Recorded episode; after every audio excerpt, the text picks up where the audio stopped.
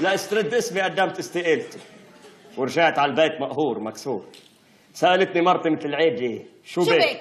تركت الشغل فداك خيره بغيره. عم يمرق الوقت لازم مسرحية الأول بالصف، مسرحية لجورج خباز.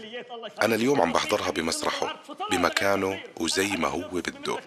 بده كل حدا يحس بفنه وبده كل حدا يسمع صوته. من مكانه رح نعمل المقابلة من كواليس المسرح. ضيفي اليوم جورج خباز.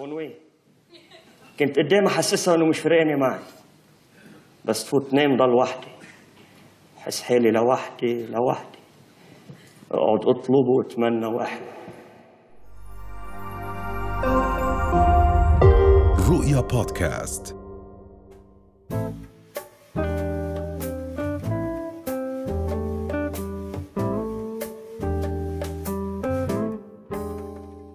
اختصاصك الأكثر كان بالمسرح. نعم. اليوم نظرتك كمسرحي لهذا السين اللي عم بيطلع هلا، سين السينما، التطور اللي عم بيصير بالوضع العربي، نظرتك، انا دائما بحس انه انت دائما شخص محارب، عم بتحارب لوجود الثقافه بالمسرح، عم بتحارب لتجيب الناس للمسرح. نعم. عم بتحارب لتنشر ثقافه او كلتشر المسرح. عم نحاول يعني مية بالمية، بس انت من رواد هذا الموضوع. اليوم عم بيكبر كثير مشهد السينما العربيه، يعني اليوم تعتبر الاردن واحده من الدول قليله الانتاج بالسينما، ولكن لما عملت عملت شيء مهم جدا، عملت مهرجان وصار في سين وصار في كذا. شو نظرتك كحدا قديم عم بيشوف هذا الاشي اليوم؟ هو هذا شيء صح، يعني مش مهم كثرة الانتاج، يعني مهم النوعية. يعني اذا عمل البلد فيلمين بالسينما ويروحوا مهرجانات ويمثلوا البلد، عم بيأسس لحركة. طبعا ما بيكفي، يعني لازم يصير في عجلة سينمائية، يصير في سوق إذا بدك سينمائي بشكل أو بآخر. ولكن كمان نحن ما تنسى نحن بمرحلة انتقالية كتير صعبة وخطرة على صعيد أول شيء الاقتصادي بالعالم كله، وتاني شيء على صعيد السينما، و عم تتغير عم يتغير عم تتغير طقوس السينما. يعني عم تتحول من صالات لبلاتفورم. واو، عرفت علي؟ يعني نحن بمرحلة انتقالية، مثل ما بمرحلة من المراحل انتقلت السينما من السينما الصامتة إلى السينما المحكية. في كتير من المخرجين رفضوا هذا الأمر، في كتير من الممثلين رفضوا هذا الأمر، حتى في كتير من المشاهدين خافوا من هذا الأمر. رجعت بعدين لما طلع التلفزيون وصارت السين... يعني نخاف على السينما من هذه الشاشة اللي دخلت إلى كل منزل. وهلأ كمان في إذا بدك نوع من صراع، يعني ناس مع البلاتفورم، مع دخول السينما إلى إلى المنازل، وفي ناس بعدها متمسكة بتلك العلبة السوداء الكبيرة اللي هي صالة السينما اللي بتفوت عليها وبتسافر برؤية الفيلم، برؤية المخرج والكاتب والممثل، واندماجك بهذا الحدث أو الأحداث والمشاعر عم بتشوفها. فنحن هون هلأ بصراع، ناس مع ناس ضد. هلأ الزمن كفيل إنه يثبت أي وحدة رح تغلب مثل ما بيقولوا، أو يمكن يبقوا اثنيناتهم مثل ما بقى التلفزيون والسينما عبر عقود من الزمن وما حدا أثر على التاني. فبفهم الهاجس، بس بنفس الوقت الاندستري رح يقوى، لأنه البلاتفورمز اللي عم تفتح هي بحاجة لإنتاجات، صح، وبحاجة ل إذا بدك أفلام من كل العالم، خاصة من العالم العربي. فبعتقد أنه رح بيصير في فرص أكتر للشباب والصبايا تعرف تتعمل فيلم تتلاقي له إنتاجه. كان بالزمان، مش بالزمان يعني من عشر سنين ولورا، كان بدك سنوات وسنوات لحتى تقدر تعمل فيلم يمكن ما تقدر تعمله. هلأ صارت ظروف الإنتاج أسهل، ففي إلى إيجابياتها طبعا. بس أنا من جماعة اللي أنه مع احترامي ومع محبتي للبلاتفورمز اللي عم عم يطلعوا، والبعض منهم كاسح وانا اشتغلت معهم، يعني نتفليكس، شاهد، وما زلت عم بشتغل معهم، انه نضلنا محافظين على ريتويال الصاله، يعني على هذا التقليد الجميل يلي بيعزلك عن العالم الخارجي، بفوتك ب بحاله الفيلم، ويلي بيخليك تكون بحضره السينما. يعني انت تلبس ثيابك، تتفحق البطاقة، تتكبد مسافة لتوصل على هذه الصالة. في احترام احترام كبير للفيلم لما أنت بتروح على الصالة، عرفت؟ غير لما يعني أكيد مختلف عن أنك تكون قاعد على الصوفة بالبيت مادة إجراك وعم تحضر فيلم ومضوى الصالون. ويعني كمان العتمة تحترم الشروط، شروط الصورة تبع تبع الفيلم. فبعتقد إنه لازم نحافظ على هذا التقليد، لأنه أنا اللي حببني بالسينما هو الإكسبيرينس، إكسبيرينس الذهاب بذلك القطار الجميل. آه إن شاء الله إن شاء الله يعني رح نترك هذا الشيء للزمن. آه اليوم نحن كمان آه يعني أنا عم بشوفك إنه أنت ده بحسك تقريبا الرمق الأخير بموضوع المسرح لهلا متمسك كتير. ما بتخاف من التطور اللي عم بيصير اللي حكيت عنه بالبلاتفورمز اللي عم تطلع على المسرح؟ لا، ومبارح حكينا عنه بالندوة بمهرجان عمان، كنت كان عندنا بانل وحكيت عن هالموضوع. لا خوف على المسرح من شيء، المسرح أبو الفنون. طلعت السينما وقالوا إنه حينضرب وما في شيء تأثر، طلعت التلفزيون وقالوا حينضرب وبقى المسرح، طلعت السوشيال ميديا والإنترنت والبلاتفورمز قالوا بده ينضرب. شو السر؟ ليش؟ هذا التفاعل المباشر الإنساني ما بتلاقيه إلا بالمسرح. مم. هذا هذا الطاقات، تبادل الطاقات التفاعلية المباشرة وتقديس اللحظة بالمسرح. المسرح ما بيحمل أي زغل، ما بيحمل أي زعبرة. أنت ما بدك تكون صادق، بدك تكون أكتر من صادق في المسرح، لأنه أنت بتماس واحتكاك مباشر.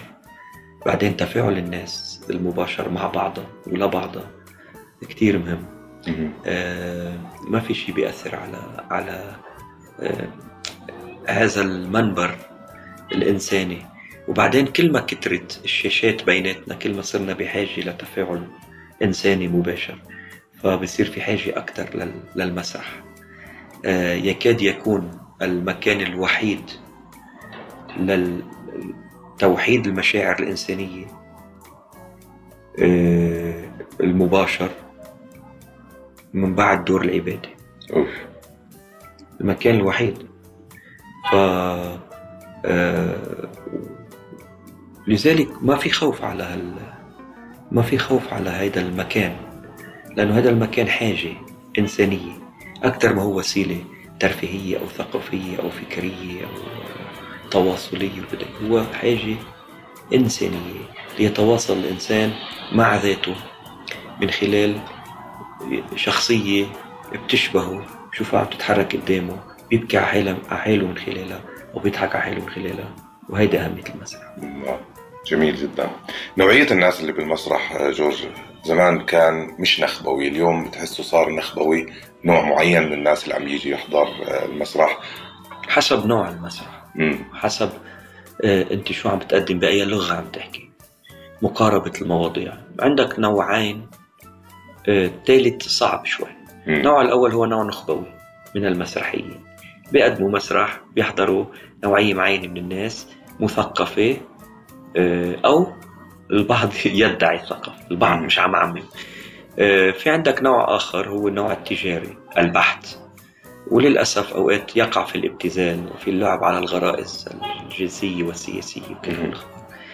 المسرح اللي بالنص اللي أنا بحبه هو الذي يغرف من الناس، من جدليات الناس، يحولها إلى مشهدية وبيحكي لغة الناس. فما بيحرم حدا من الفوت على المسرح، كل واحد بياخد البعد اللي قادر ياخده. طبعا ما بتشتغل على ثلاث أبعاد كمسرحي، البعد الأول ترفيهي بدون شك، البعد الثاني عاطفي، والبعد الثالث فكري. إذا كانوا هالأبعاد الثلاثة موقفين العمل على إجراه، بعتقد بيقدر يوصل لكل الناس. وبتلاقي الدكتور قاعد حد الأمي، والجد قاعد حد الحفيد، والمثقف قاعد حد الجاهلي، وكلهم عم يحضروا ومبسوطين وعم يغرفوا على قد ما قادرين. فأنا عم جرب اشتغل هذا المسرح يلي لا يستخف بعقل الناس، بنفس الوقت لا يتعالى على عقول الناس. عظيم. واحد من المواضيع لازم شوي هيك يعني ولا بغير الموضوع شوي، انتبهت على شغلة مهمة بأصحاب والأعز. في جدل كتير طلع. نعم. بس ما حدا حكى عن جورج خباز. في جدل كتير طلع على موضوع الموضوع على طيب كذا، بس, بس حكى كمان عن الدوري. بس إذا بيرجعوا بيراجعوا النص اللي كان عم ينقال، إنه أنا بقول لك ما تروحي العين. أنا بقول لك لأنه ممكن هذا القرار تندم عليه بيوم من الأيام، بس أنت كبيرة وأنت حرة وأنت بتاخدي بتقرري.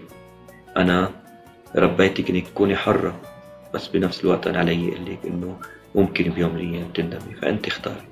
بالعكس أنا بلاقيه شيء كتير منيح، لأنه هو القمع وهيدي السي السيد والذكورية الشرقية اللي نحن مرجعتنا لورا كتير. لازم نبلش يعني لازم نبلش نلغيها هذه الذهنية، يعني إنه عدم إعطاء الولد بشكل عام حريته وخاصة المرأة. طبعاً نعطيه الأسس والمبادئ ومنقله ومنوجهه، ولكن أنت ما فيك تقمع حدا، والكل شيء ممنوع مرغوب. أنت إذا بتقمع حدا يروح يعمل عملته من وراء ظهرك. فإذا بتعطيه حريته وبتعزز هذه الثقة، هذا الحوار ما بينك وبين ابنك أو بنتك، آه لما بصير في ثقة بين الأهل والولاد، الخيارات تبع الولاد بتصير أفضل بكتير. عظيم جدا. آه جورج خباز، نحن صورنا أو سجلنا هذا البودكاست بالغرفة الخاصة فيك بعمان. اليوم أزعجناك وجينا على غرفتك. أهلا وسهلا فيك، وكتير سعيدين بهذا الشيء. أنا سعيد جدا. إذا في أي رسالة أنا بدي أقول لعمان، بسطت كتير فيكي ببشرك وبحجرك وبتطورك وب وبالفن يلي عم تحضني. يعني أصبح هناك بيئة حاضنة لمستها أنا بكل ما في الكلمة من معنى للفنون والثقافة، لأنه من دون الفن الشعوب ما بتقدر ترتقي.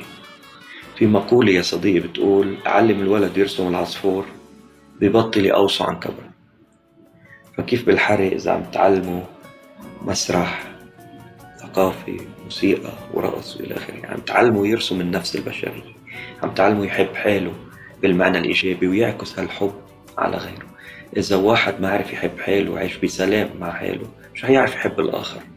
وهذا ما ينقصنا في العالم العربي كله للأسف، أن نظرة متخلفة للمختلف. نحن آه هون عم بلمس إنه في تطور كتير كبير بالذهنية وبالرؤية وبال... وبإعطاء الثقافة هامش كبير، وهذا الشيء بينعكس بينعكس على السلام بالبلد. يعني حسيت بال... بالإنرجي إنه في سلام بالنفوس بشكل أو بآخر، وبعتقد هذه مجموعة شروط بتأمنه، على رأسها الفن والثقافة اللي بيصلحوك مع نفسك وبيصلحوك مع الآخر وبيرتقوا بي بنفسك وبتطور شو. جورج خباز، شكرا لك على هذا البودكاست. شكرا عظيم. لكم Thank you so much in جد. Thank you حبيبي. رؤيا بودكاست.